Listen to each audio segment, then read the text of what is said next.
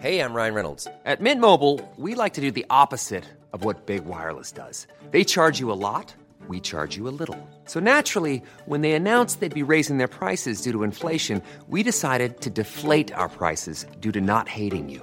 That's right. We're cutting the price of Mint Unlimited from $30 a month to just $15 a month. Give it a try at mintmobile.com slash switch. $45 upfront for three months plus taxes and fees. Promo rate for new customers for limited time. Unlimited more than 40 gigabytes per month. Slows. Full terms at mintmobile.com.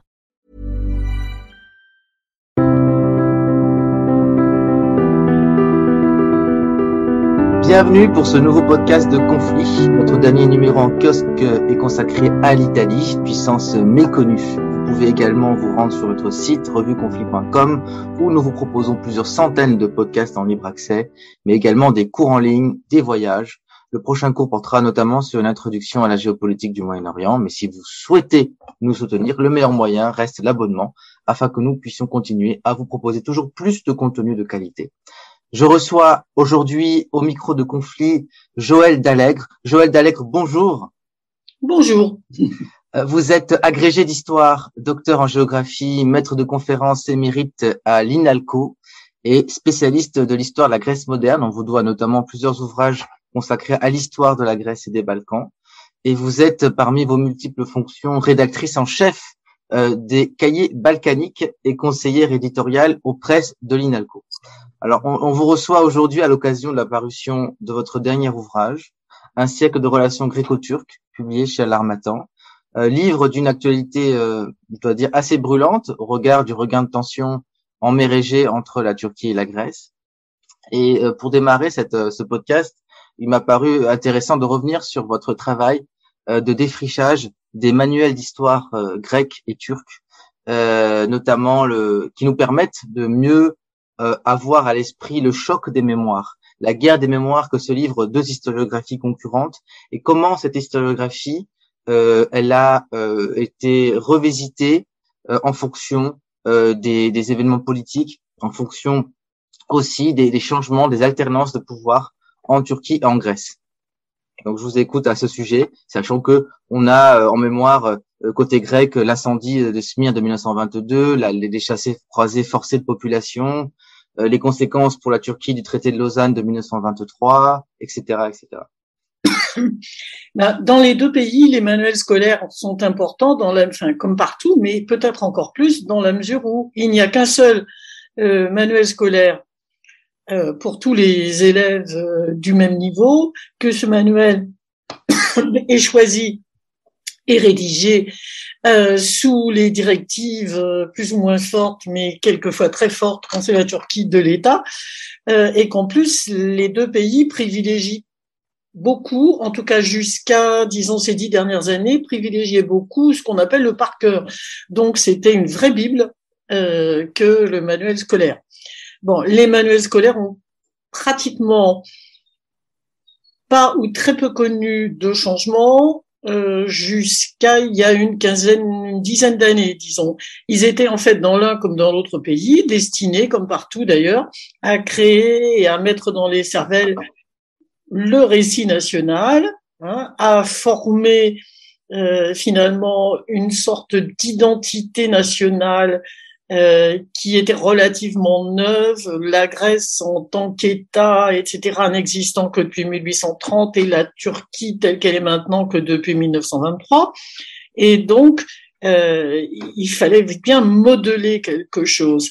Et c'est vrai que dans le récit traditionnel, au milieu de beaucoup de choses, euh, l'ennemi le plus encombrant du côté grec, c'est indéniablement le turc, et du côté des Turcs, euh, le grec est un traître qui n'arrête pas de vous chercher des ennuis Mhm. hein, et qui veut vous prendre ce qui est légitimement à vous, ce que Mhm. disent aussi les autres dans l'autre sens. Donc, ça ne contribue pas à former, si je puis dire, euh, des esprits propres à regarder l'autre d'un œil euh, un peu amène Euh, d'autant plus qu'on peut ajouter les expériences personnelles des uns et des autres euh, qui, tant qu'on se souvient de 1900, enfin ou de la période 1912-23, euh, ne sont pas toujours euh, de très très excellents souvenirs. Alors c'est vrai que depuis, disons, au début des années 80, un certain nombre d'historiens des deux côtés se sont rendus compte, ont vraiment pris conscience du fait que ces manuels euh, contribuaient finalement à créer une mauvaise atmosphère ou une atmosphère qui entraînait de mauvais rapports. Donc mhm. ils ont commencé à réfléchir, mais c'est vrai que l'atmosphère politique n'allait pas tellement dans ce sens, et c'est surtout à la fin des années 90 et dans la période, euh, je dirais 98-2004, euh, qu'un gros effort a été fait des deux côtés. Hein. Et seulement, c'est un effort qui vient euh, d'en haut, euh, qui est conditionné par le choix des politiques. Donc, si la politique change, l'effort aussi. Euh, et c'est un effort qui qui avance lentement parce qu'il avance dans un terrain miné depuis si longtemps qu'il peut pas aller très très vite. Donc c'est vrai que des deux côtés, on a supprimé, je dirais, ce qui était euh, des qualificatifs grossiers euh, ou vexants ou euh, vraiment euh, excessifs. Euh, par contre, délicatement, le fond est resté, c'est-à-dire c'est nous qui avons raison et c'est pas celui d'en face. en même temps, dans les deux cas, il y a moins d'histoire nationale et il y a un peu plus d'histoire européenne ou globale. Et du coup, comme on parle surtout des Turcs quand on est en Grèce ou des Grecs quand on est en Turquie, dans le cadre de l'histoire nationale, plus on donne de place à l'histoire européenne ou mondiale et, et moins on a l'occasion de parler de, de, nos petites affaires. Euh, donc maintenant, euh, ces efforts sont, je dirais, sont arrêtés euh, depuis une dizaine d'années, parce d'abord il y a une partie de l'opinion qui n'a pas évolué et qui supporte difficilement qu'on soit gentil avec guillemets euh, avec l'autre, et en plus parce que la conjoncture politique en Turquie ne ne va pas vraiment dans cette direction.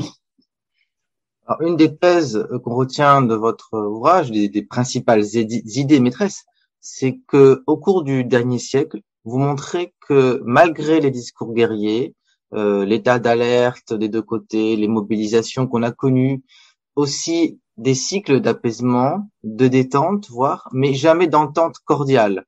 Euh, juste comme si les deux voisins essayaient d'éviter le pire tout en restant l'arme au pied.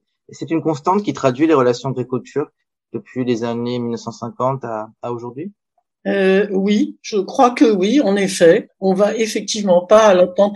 C'est-à-dire qu'il y a une sorte de paradoxe aussi qui est euh, de savoir si on considère les États ou les individus.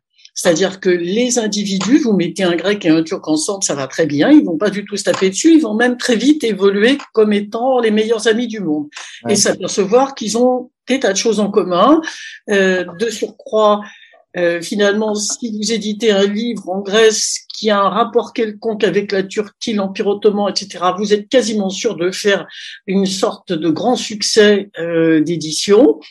Euh, presque la même chose. Euh, enfin, c'est plus difficile dans l'autre sens, dans la mesure où la liberté est, plus limitée. Euh, vous avez des Grecs qui se passionnent pour pour les feuilletons turcs. Vous avez des Turcs qui se passionnent pour la musique grecque. donc, je dire, à l'échelle personnelle, on peut aller facilement à l'entente cordiale. Il y a de plus en plus de touristes qui vont d'un pays à l'autre et de l'autre à l'un et qui se déclarent satisfaits. Euh, par contre, c'est vrai que du côté des gouvernements, euh, il n'y a pas, il a pas, il a pas d'entente cordiale depuis 1950. Il y a juste des moments où on décide que pour le pour le meilleur intérêt des deux, il serait peut-être bon de s'entendre. Mais, oui, pardon. ce sont toujours deux des États les plus armés euh, finalement de l'OCDE. Déjà, euh, vous avez parlé de, dans votre livre de plusieurs phases historiques. Vous distinguez très bien 1928 à 54, qui correspond à une phase justement de détente, puisqu'à cette époque, en Grèce et en Turquie, euh, étaient au pouvoir des grandes personnalités historiques qui avaient connu l'Empire ottoman, que ce soit Venizelos en Grèce et Mustafa Kemal Atatürk, et qui étaient à l'évidence des dirigeants pragmatiques. Euh, donc la césure, vous la mettez en 55, c'est-à-dire ce qui correspond au pogrom anti-grec euh, d'Istanbul, euh, où euh, il faut retenir, ou c'est pas une date forcément qu'il faut retenir. Bien comprendre qu'il y a une césure, un avant et après. Disons que les choses, les choses commencent à se, à, être un peu moins cordiales, si l'on peut dire, euh, pendant la Seconde Guerre mondiale. Mais là, bon, le contexte est quand même euh, extrêmement particulier. Euh, et après la Seconde Guerre mondiale, même s'il n'y a pas de grands chefs au pouvoir, etc., enfin, il n'y a vraiment pas l'équivalent de, de Venizelos Atatürk, le, le, poids d'abord de la reconstruction, le poids des États-Unis, le poids de l'OTAN dans lequel les deux pays entrent la même année, euh, tout ça fait qu'il peut pas y avoir vraiment de désaccord non plus. Donc on s'échange des visites. Et c'est vrai que le pogrom de 1955 euh, marque une rupture très nette. Et puis c'est aussi le début ou le moment où la question chypriote arrive vraiment à l'ordre du jour et, euh, et ça va aggraver, si je puis dire, euh, les tensions. Vous citez à peu près tous les contentieux dans le livre, que ce soit les guerres des mémoires, euh, euh la, enfin, qui, qui, bien entendu les conditions dans lesquelles les deux États-nations se sont constitués, la question chypriote, la question des minorités turques ou musulmanes de Thrace euh, et minorités grecques de Turquie euh, et de leurs biens, l'énergie, la délimitation du plateau continental, la mer Égée. Alors moi je voulais savoir pourquoi le génocide des Grecs pontiques n'est jamais évoqué par Athènes, euh, alors que bon, euh, je crois que si j'ai bien compris, euh, c'est abordé dans les manuels d'histoire, contrairement aux Arméniens, aux Assyro-Chaldéens qui ont une vraie revendication, une demande de justice de réparation. La question du sort des Grecs pontiques au tout début du kémalisme, donc ces centaines de milliers de Grecs de Trabzon qui avaient été exterminés par les nationalistes turcs, n'est quasiment pas dans l'agenda euh, des relations bilatérales n'est jamais, à mon sens, évoqué par les dirigeants grecs. Qu'en est-il? Euh, les, les Grecs pontiques, effectivement, n'étaient pas du tout à l'ordre du jour des préoccupations de Venizelos. Et, euh, et en fait, politiquement parlant, on parlait guerre d'eux. C'est vrai que progressivement après la Seconde Guerre mondiale, euh, tout d'un coup, il y a eu une, je dirais pas de résurrection parce qu'ils n'étaient pas morts, mais le, le, ils, ils, sont atteints un degré de euh, d'autoconscience et d'organisation tel qu'ils sont parvenus effectivement à faire euh, reconnaître ou admettre par le Parlement grec, déclarer qu'une certaine journée, n'est-ce pas, euh, du mois de mai serait le la journée du génocide pontique. Euh, maintenant, Kyriakos Mitsotakis est très conscient. Euh, D'abord, c'est quelqu'un qui cherche à ne à toujours avoir l'air du bon garçon, qui est conciliant et qui ne veut pas aggraver les choses. On parle du premier ministre grec, hein, actuel premier euh, ministre. il sait très bien que euh, vu par la Turquie et vu par Erdogan, le génocide pontique, alors c'est vraiment, c'est le chiffon rouge, c'est la chose dont il ne veut pas à aucun prix admettre la moindre parcelle. Et donc c'est vrai que parler hors de Grèce du génocide pontique, euh, c'est immédiatement provoquer la Turquie. Or, si Erdogan adore les discours provocateurs, Mitsotakis non? Alors, euh, effectivement, il y a, y, a, y a ce, ce, chiffon rouge. Et puis, euh, nous parlons aujourd'hui en ce moment donc du regain de tension en mer euh, la question de la démilitarisation des îles grecques, euh, que Ankara ne reconnaît pas, en tout cas une souveraineté entière sur, ce, le plateau continental. Euh, quel est le coût pour la Grèce aujourd'hui de cette course aux armements en fonction, compte tenu du PIB grec qui est, qui est bien plus inférieur au PIB turc et même euh, le rapport de force démographique. Je crois que la, Grèce est huit fois moins peuplée que la Turquie. Donc, comment on peut estimer le coût pour l'État grec euh, de cette euh, politique d'armement? La Grèce, qui, euh, dans le cadre donc de son rapprochement avec la France, a commandé plusieurs dizaines d'avions Rafale. la Grèce, qui doit faire face justement à cette pression constante de la Turquie tout le long donc de son de sa frontière en mer Égée. Euh, c'est indéniablement un coût énorme depuis depuis 1950. La Grèce a toujours été euh, pratiquement dans l'OCDE le pays qui consacre en pourcentage de son PIB le plus d'argent euh, à l'armement. au moment de, de la crise de 2008, elle avait tenté même de faire des économies en annulant un certain nombre de commandes, mais des commandes qui étaient faites à la France et à l'Allemagne, qui gentiment lui ont dit qu'on ne pouvait pas annuler les commandes. Donc tant pis si elle avait qu'à faire des économies sur autre chose. Mmh. Bon, et maintenant Erdogan a beaucoup rigolé au moment de, des commandes de, à la France en disant ah oui oui, mais avec quoi la Grèce va-t-elle payer? Bon, je ne sais pas avec quoi il payera lui aussi certaines choses, mais enfin.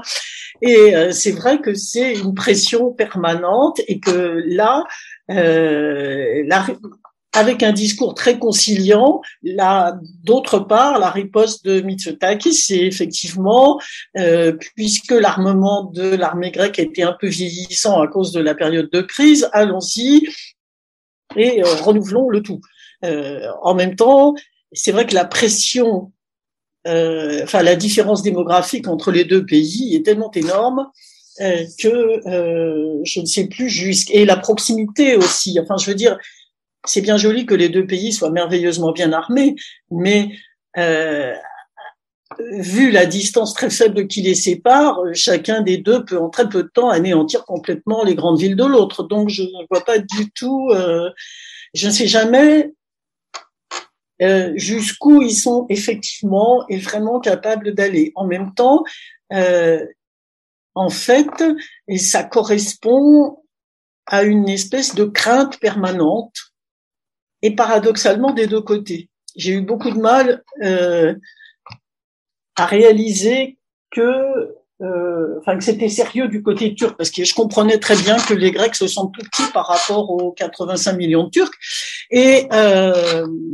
et j'ai eu j'ai eu un certain et un, il m'a fallu pour arriver à bien réaliser qu'effectivement euh, les gouvernements turcs successifs avaient tellement élevé leur population dans l'idée que les méchants grecs les encerclaient et qu'ils n'étaient pas nombreux, mais ils étaient aidés par toute la communauté internationale qui adorait les Grecs et qui détestait les Turcs, euh, que euh, du coup, et ça explique aussi ces possibilités d'armement parce que personne ne fait jamais confiance à l'autre. Alors, il y a cette défiance réciproque, mais il y a aussi, euh, à vous entendre, de la partie turque, euh, ce qu'on pourrait appeler le syndrome de Sèvres, c'est-à-dire la, la hantise d'un démembrement, euh, parce que la Turquie se sent entourée d'ennemis hostiles, grecs, arméniens, bulgares, etc., russes, et, et internes. C'est bien un syndrome de Sèvres qui explique cette hantise côté turc, compte tenu du déséquilibre du rapport de force qui lui est favorable?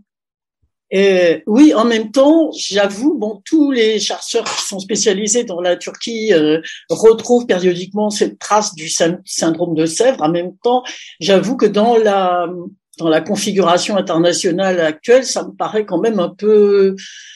Enfin, j'ai l'impression que oui, ça relève du, du syndrome euh, d'une peut-être, j'irai pas jusqu'à dire psychopathie, mais enfin, c'est, enfin, raisonnablement ça me paraît pas soutenable, mais c'est vrai que euh, les gens sont élevés dans le souvenir, enfin depuis un siècle, dans le souvenir que les grandes puissances leur veulent beaucoup de mal, euh, voulaient les découper et ne demandent pas mieux que de recommencer. On comprend aussi que l'État grec moderne au XXe siècle, l'État et la République de Turquie, qui est une création relativement récente, se sont construits sur deux renoncements renoncement à l'Empire ottoman côté kémaliste turc et renoncement à ce qu'on appelle la grande idée, la méga idée, c'est-à-dire euh, la grande Grèce à cheval des deux côtés de la mer Égée, entre Smyrne et Athènes. Euh, quelle place occupe euh, justement la mémoire de l'Asie mineure euh, dans la pensée politique grecque? Est-ce juste de l'ordre de la littérature, du, du folklore, où euh, il existe une forme d'irrédentisme de la part de certains courants politiques, euh, notamment nationalistes d'extrême droite, pour ne pas les nommer euh, il va vraiment falloir aller chercher des courants de très très extrême droite. Je veux dire, euh, je crois pas que personne raisonnablement imagine encore reprendre Constantinople. Donc c'est mais ça a très très longtemps. Enfin, je dirais le regret euh, ça, ça, a été cultivé non pas sous la forme d'un désir de reconquête militaire, mais sous la forme euh, du regret et du souvenir du mal que vous a fait celui d'en face. Euh, c'est plutôt sous cette forme-là. En même temps, Kemal, lui, ne, était totalement, euh, je dirais, il voulait même pas entendre parler de l'Empire ottoman. Donc, on peut pas dire, c'est qu'on en reparle. Ça fait partie des nouveautés d'Erdogan depuis une dizaine d'années, que tout d'un coup, euh, se mettre à remettre à l'ordre du jour et de façon honorable l'Empire ottoman, alors que pour Kemal, c'était plutôt un repoussoir. Fallait faire autre chose que l'Empire ottoman. Euh, Erdogan, lui, ces temps-ci, a l'air d'avoir une espèce de nostalgie permanente de l'Empire ottoman qui, justement, inquiète ses voisins. De ce côté-là, il préférait Kemal. Alors, parlons, parlons un petit peu du rôle des sociétés civiles. Euh, c'est important parce que, comme vous le dites bien dans votre livre, euh, il y a plusieurs acteurs dans cette relation bilatérale, que ce soit les politiques, les dirigeants, les, les acteurs économiques et euh, les, le rôle des artistes, des cinéastes, des producteurs qui réalisent des films, qui écrivent des romans, euh, qui abordent justement euh, l'autre, l'autre, c'est-à-dire le turc en, dans la mémoire grecque et en la mémoire par exemple des Turcs de l'île de Crète. tout cela contribue-t-il à une forme de diplomatie parallèle Dans quelle mesure justement la société civile turque et grecque ont permis de, de, de, de hisser des ponts aussi, je pense, au plan universitaire, puisque le, il y a beaucoup de chaires de grec en Turquie, de chaires de turcologie en Grèce? Euh, les sociétés civiles ont, bon, les premiers acteurs, mais qui étaient franchement des gens, des pionniers exceptionnels, c'était dans les années 80. Elles sont, vraiment entrées en jeu depuis le milieu des années 90. Et elles sont très actives. Euh, en même temps, c'est vrai que depuis une dizaine d'années, leur activité euh, côté turc est réduite pour simplement parce que parce qu'il y a des tas de choses qu'on n'a pas le droit de dire en Turquie, euh, parce que parce qu'un universitaire turc maintenant qui ne n'osera même pas prononcer le mot génocide, même pas concernant les Arméniens, euh, parce que il perdra sa place euh, et encore ça sera moindre mal s'il n'a pas en plus une une condamnation euh, juridique. donc du coup, ça limite beaucoup ce que la société civile turque pour l'instant peut faire. En même temps, c'est vrai qu'elle se manifeste il y a au plus de 80 villes grecques qui sont jumelées avec des, enfin et même des petites villes hein, qui sont jumelées avec des équivalents euh, turcs. Euh, il y a toute une société. En fait, le, les souvenirs à la troisième génération, donc qui commence à être un peu vieux, ou quatrième, euh, de l'avant Lausanne, qui aurait pu finalement faire naître de mauvais souvenirs, sont devenus de bons souvenirs nostalgiques. Euh, donc maintenant, euh, des deux côtés, on essaye de retrouver le village du grand-père, euh, de reprendre contact avec d'autres gens qui ont, dont les grands-parents ont été échangés contre vous, etc. la société, il y a aussi il y a beaucoup de, de contacts avec les universitaires, mais c'est vrai que depuis 5-6 ans, ça devient difficile parce que les universitaires turcs sont vraiment très poursuivis. Hein. Euh, c'est un des pays au monde où, d'après même l'ONU, les universitaires ont le moins de liberté. Donc, euh, c'est euh, on veut bien que, que vous collectionniez les souvenirs du temps jadis, euh, mais euh, en faisant bien attention avec tout ce qu'il faut pas dire, euh, etc. Donc, vous pouvez dire que c'était très bien sous l'Empire ottoman, mais c'est pas pour ça qu'il faut pas maintenant hein, prévoir un certain nombre de choses et revendiquer. Donc, mais c'est vrai que il y a du répondant du côté de la société civile, alors indéniablement du côté grec, et du côté turc, même si c'est plus silencieux, euh, il y, a, y a beaucoup de, de répondants, ne serait-ce que dans euh, les partis d'opposition. Et comme personne ne sait qui va gagner les futures élections, on ne sait jamais. Que représente l'évolution du commerce bilatéral gréco-turc? Enfin, on part du PIB pour les pays respectifs, sachant que malgré toutes les tensions, euh, les cycles d'escalade, euh, le commerce bilatéral, et vous me corrigerez, enregistre une croissance euh, constante. Oui, bah, il a été, comme tous les autres, arrêté par le Covid, mais sinon, euh, c'est vrai que le, commerce bilatéral, euh, euh, depuis une quinzaine d'années, augmentait régulièrement. Il a connu une grande phase merveilleuse entre 2000 et 2010 à peu près. c'est plus enfin, il faut trouver des produits à échanger, je dirais, entre entre les uns et les autres. Euh, le fait que les produits grecs soient plus chers que les produits turcs fait que euh, les échanges peuvent marcher mieux dans un sens que, que dans l'autre. Euh, c'est le contraire du tourisme ou inversement. Il y a pas mal de candidatures qu'au tourisme en Grèce, mais qui sont très très très handicapés par le, la différence entre le niveau de vie des deux pays. Euh, et donc, euh, euh, ce commerce, mais le commerce fonctionne, je dirais à la limite, sans s'occuper de la politique. Mhm. Ils les, hommes d'affaires se réunissent entre eux, ils ont des forums d'affaires, ils font des investissements des deux côtés, etc. Et euh, du moment que on va pas leur interdire quelque chose, ça on leur interdit plus depuis déjà longtemps, euh, ils fonctionnent dans un cadre euh, qui est le leur, en négligeant totalement euh, ce qu'éventuellement les hommes politiques pourraient leur dire. Alors, il y a un pays dont on n'a pas parlé dans la relation gréco-turque, mais c'est intéressant de le, de le, rappeler dans en tout cas dans votre livre, c'est la Bulgarie. la Bulgarie qui, à plusieurs moments de son histoire, à l'époque communiste notamment, représentait une forme de menace à la fois pour la Turquie, mais aussi pour la Grèce dans quelle mesure, justement, dans quelle mesure la Bulgarie a permis, en tout cas la menace bulgare en trace orientale et occidentale a, permis de euh, de réunifier les de converger en tout cas les vues euh, entre Ankara et Athènes. Ben, ça avait surtout euh, aidé à à l'entente Vénizelos-Kemal, puisqu'ils étaient d'accord contre le même ennemi supposé qui était la Bulgarie. Euh, maintenant, c'est vrai que la situation a, a changé puisque la Bulgarie n'est plus, euh, hein, et c'est très net, n'est plus communiste. En plus, elle est rentrée dans l'Union européenne, euh, donc elle est plus considérée hein, comme comme un ennemi euh, potentiel. Il y avait eu une crise entre la Bulgarie et la Turquie concernant les musulmans turcophones de Bulgarie, mais cette crise-là, ça y est, elle est, elle est passée. Euh, c'est devenu plutôt un champ d'affaires pour les Grecs, la Bulgarie, puisque ça permet euh, finalement d'investir en payant des gens pas très chers juste à sa frontière à quelques kilomètres.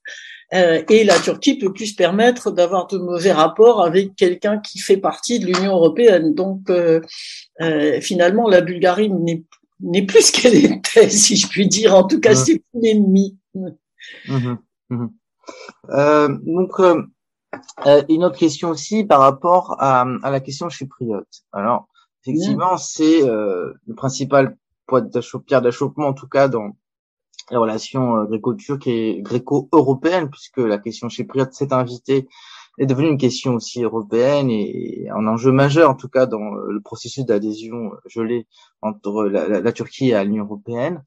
Euh, je voulais savoir comment vous euh, évaluez la, le rapport entre Athènes et Nicosie. Est-ce que ça a toujours été un rapport euh, euh d'alignement ou euh, on, on, a connu des frictions, en tout cas entre l'État grec et l'État chypriote, euh, notamment à l'époque de la présidence de Chypre par l'archevêque Makarios et la dictature des, des colonels.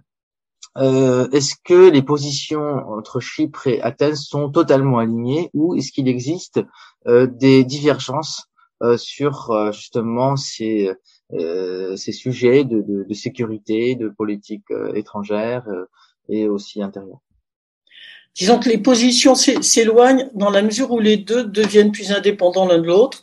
Euh, les, je veux dire, Athènes ne peut plus donner des instructions aux Chypriotes et, et, et inversement, et Athènes essaye de prendre un peu de, de distance pour euh, pour peut-être être moins impliqués euh, dans l'affaire. En même temps, sur le plan diplomatique, ils sont totalement impliqués puisqu'ils ont décidé depuis déjà plus de 20 ans un, espace de défense commune euh, et qui participent à des mesures, des campagnes d'entraînement militaire, etc. communes et maintenant communes avec Israël.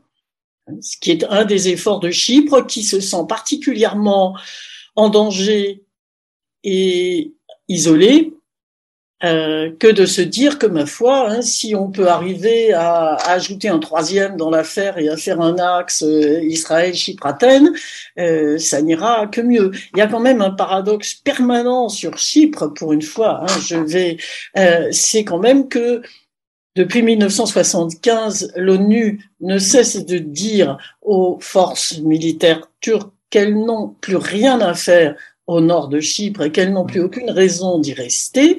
Hein. Il y a deux résolutions par an sur le sujet.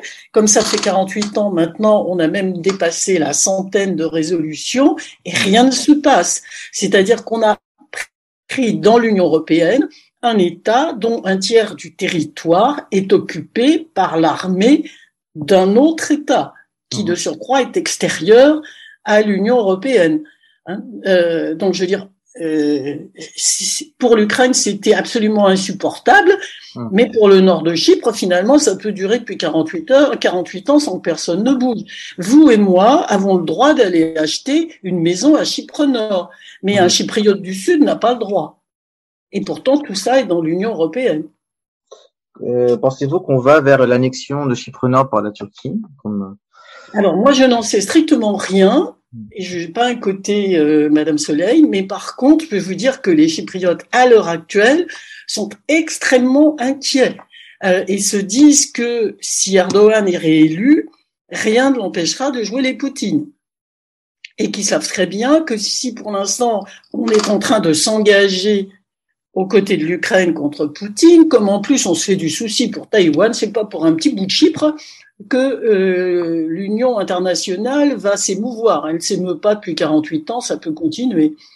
Euh, donc réellement, je vous assure que hein, il y a un certain nombre de Chypriotes maintenant, mais personne s'en occupe, mais qui sont vraiment très très inquiets de de la suite des événements et de ce qui est en train de se passer, se disant qu'on les a toujours trouvés trop petits pour être intéressants et que là, alors ils sont encore plus petits, si je puis dire. Comment estimez-vous, comment jugez-vous le rôle de l'Union européenne et de l'OTAN justement dans l'évolution du dossier chypriote, du traitement du, dossier chypriote d'une part, et de la question de la mer Égée et euh, justement des survols illégaux de l'espace aérien grec par l'armée de l'air turque et euh, les violations des eaux territoriales grecques par euh, la marine, notamment turque et les, et, les bateaux d'exploration géologique turque. Depuis 1950, l'OTAN a est intervenu plusieurs fois à des moments de crise où on était euh, à la limite euh, euh, de passer de passer au feu. Hein. Donc,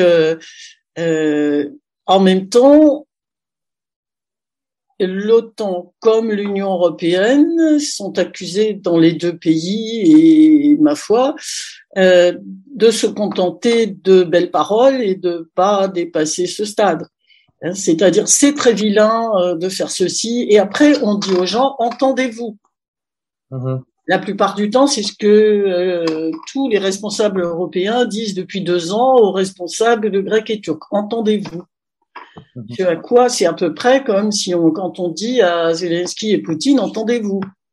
Euh, on a à peu près autant de chances de succès, d'autant plus que maintenant Erdogan a décidé qu'il voulait même plus discuter avec les Grecs.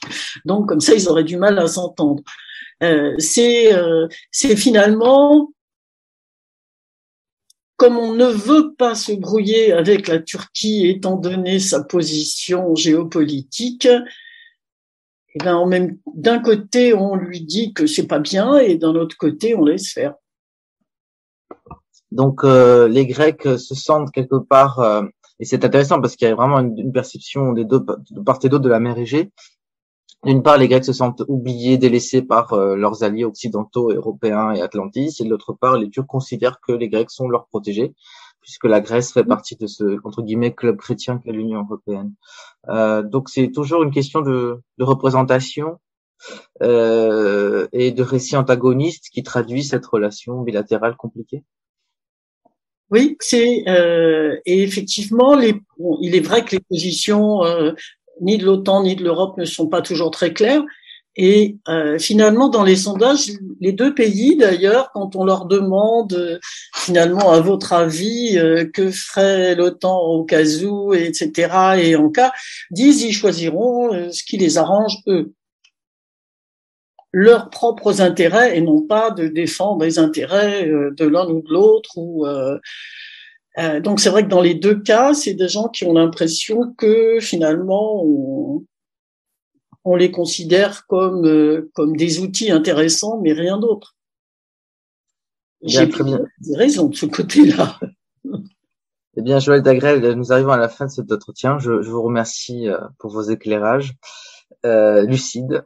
Et euh, je rappelle à nos auditeurs la parution de votre dernier livre, Un siècle de relations gréco-turques, publié aux éditions L'Armatan. je vous remercie de votre attention.